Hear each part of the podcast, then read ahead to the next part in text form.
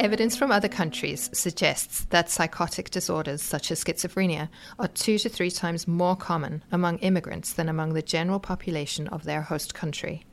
Canada receives about a quarter of a million immigrants and refugees each year. How do our rates compare? I'm Doctor Kirsten Patrick, Deputy Editor for C M A J, and today I'm speaking with Doctor Kelly Anderson, epidemiologist and Assistant Professor of Epidemiology and Biostatistics at Western University. In a research article published in C M A J, Doctor Anderson and colleagues sought to examine the incidence of schizophrenia and schizoaffective disorder for first-generation immigrants in Ontario relative to the general population. Hi, Doctor Anderson. Thank you for joining us. Hi, Kirsten. It's great to have you with us today. Very interesting study. I've been looking at your paper and I see that there's been a lot of epidemiological evidence accumulated in other countries looking at this question of the rates of psychotic illness among immigrant populations. And it seems that the act of um, migration itself might be playing a role in the incidence of psychotic behaviors. So can you help us to understand what the evidence has suggested in other countries? Well, this association between migration and psychotic disorders, such as schizophrenia, was first described back in the nineteen thirties. It was noticed that Norwegian migrants who were living in Minnesota had higher admission rates for psychotic disorder compared to both the non-migrant population of Minnesota and to the Norwegian population who were living in Norway. Now, since that time, there have been numerous studies that have been done around the world looking at the risk of psychotic disorders among migrant groups. These studies have found that the level of risk depends both on the circumstances from which people leave as well as the context to which they migrate. Now, meta-analysis has been done of these studies, and this analysis suggests that overall migrant groups seem to be at a two to three-fold greater risk of developing psychosis compared to the population in the country that they migrate to. These meta-analyses have also found that there's a higher risk of psychotic disorder among children of migrants. So what these findings are telling us is that there seems to be something about the migratory or post-migration experience that is playing a role in the etiology of psychotic disorders. However, we have much less evidence available on the actual social factors that are responsible for this higher risk among certain migrant groups. So that's really interesting that there's a second generation effect too. But in your study, I think you're looking only at first generation immigrants and refugees.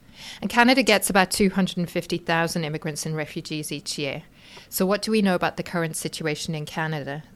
Well, we actually know very little about the risk of psychotic disorder among migrants to Canada. So until our study came along, we did not have very good contemporary data on the risk of psychotic disorder among migrants to see whether this association that we see in other countries also applies here in Canada. A recent review article estimated that the prevalence of schizophrenia in Canada ranged from about two per thousand to as high as fifteen per thousand. This is higher than what we see in other countries, and it does appear to be increasing over time. It's been suggested that because migrant groups uh, have a higher risk of psychotic disorder, and because Canada has a very large and increasing migrant population, that this could be one potential reason for the higher prevalence estimates that we're seeing. fifteen per thousand is a very high incidence indeed, but I, I didn't realize that it was so high in some populations in Canada. Your study appears to be one of the largest of its kind to date. What did you look at exactly? Well, we were interested in learning more about the risk of psychotic disorder among migrants from different countries who come to Canada. We obtained data from the Institute for Clinical Evaluative Sciences, also known as ISIS. ISIS data consists of all physician billings, hospitalizations, and emergency department visits that occur in the province of Ontario. This data allowed us to create a cohort of about four million people, and we followed them for a ten-year period to estimate the incidence of psychotic disorders. We also had access to data from Citizenship and Immigration Canada, and this allowed us to identify which people in our cohort were migrants, as well as what country they were born in and whether they had refugee status. We then compared the risk of psychotic disorder for immigrants and refugees from various countries around the world to the risk that we see in the general population here in Ontario. And what are your key findings? Well, we found that immigrants from the Caribbean, as well as refugees from East Africa and South Asia, had a higher risk of psychotic disorder compared to the general population of Ontario, and that risk was about one and a half to two times higher. We also found that immigrants from Northern Europe, Southern Europe, and East Asia had about half the risk of psychotic disorder compared to the general population. That's an We've, interesting new finding, the half the risk of the general population. Is that new? Well, there have been other studies that have been done that have found risk that is comparable to the general population among migrants. To my knowledge, very few studies have reported a lower risk among certain migrant groups. So we were also interested in knowing whether particular socio-demographic factors were predictive of psychotic disorder among migrants specifically. So we found that refugees had about a twenty-five percent greater risk of psychotic disorder compared to immigrants. We also found that neighborhood-level income acted as a protective factor, so migrants who were living in the wealthiest neighborhoods in the province had the lowest risk of psychotic disorder. For any physicians who are listening, how could we integrate this into daily practice? What would we be thinking of if a patient presented to us with symptoms of psychosis and they were perhaps of migrant origin? So firstly, I think it's important to note that migration is not a risk factor for all migrant groups, and our findings help to identify specific populations who are at risk.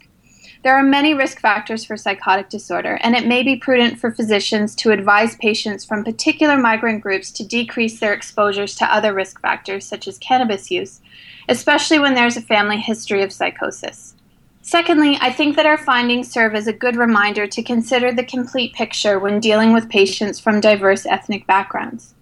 It is important to get a detailed history of pre-migration risk factors, particularly experiences of trauma, as well as a sense of the person's current social situation.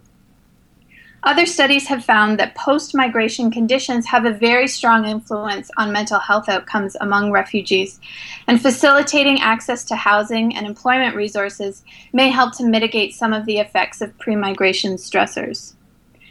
And finally, the fact that the risk is not equal across all immigrant groups also has important implications for public health and policy. If we can begin to understand why some groups have a higher risk of psychotic disorder, whereas others are protected, we may be able to develop and target interventions and services to people who are at highest risk. You suggested too that there was a role to play in the factors that immigrants had immigrated from. So, for example, if they'd experienced trauma or violent circumstances in their country of origin. What's the relationship between country of origin circumstances and circumstances which relate to immigration into the host country? There was a really interesting study that was done looking at um, migration of Jewish people after the Second World War.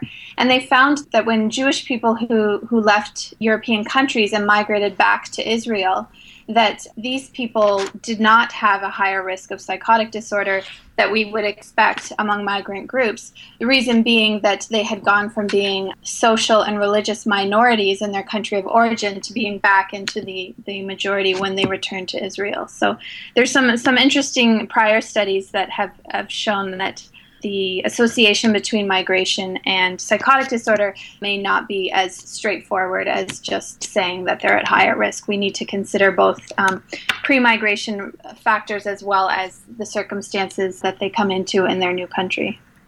This is really enlightening new data. Thank you for sharing your research with us and for talking through it with us. Oh, thank you for having me. I've been speaking to Doctor Kelly Anderson, epidemiologist and assistant professor of epidemiology and biostatistics at Western University. To read the research article she co-authored, visit C M A J dot C A.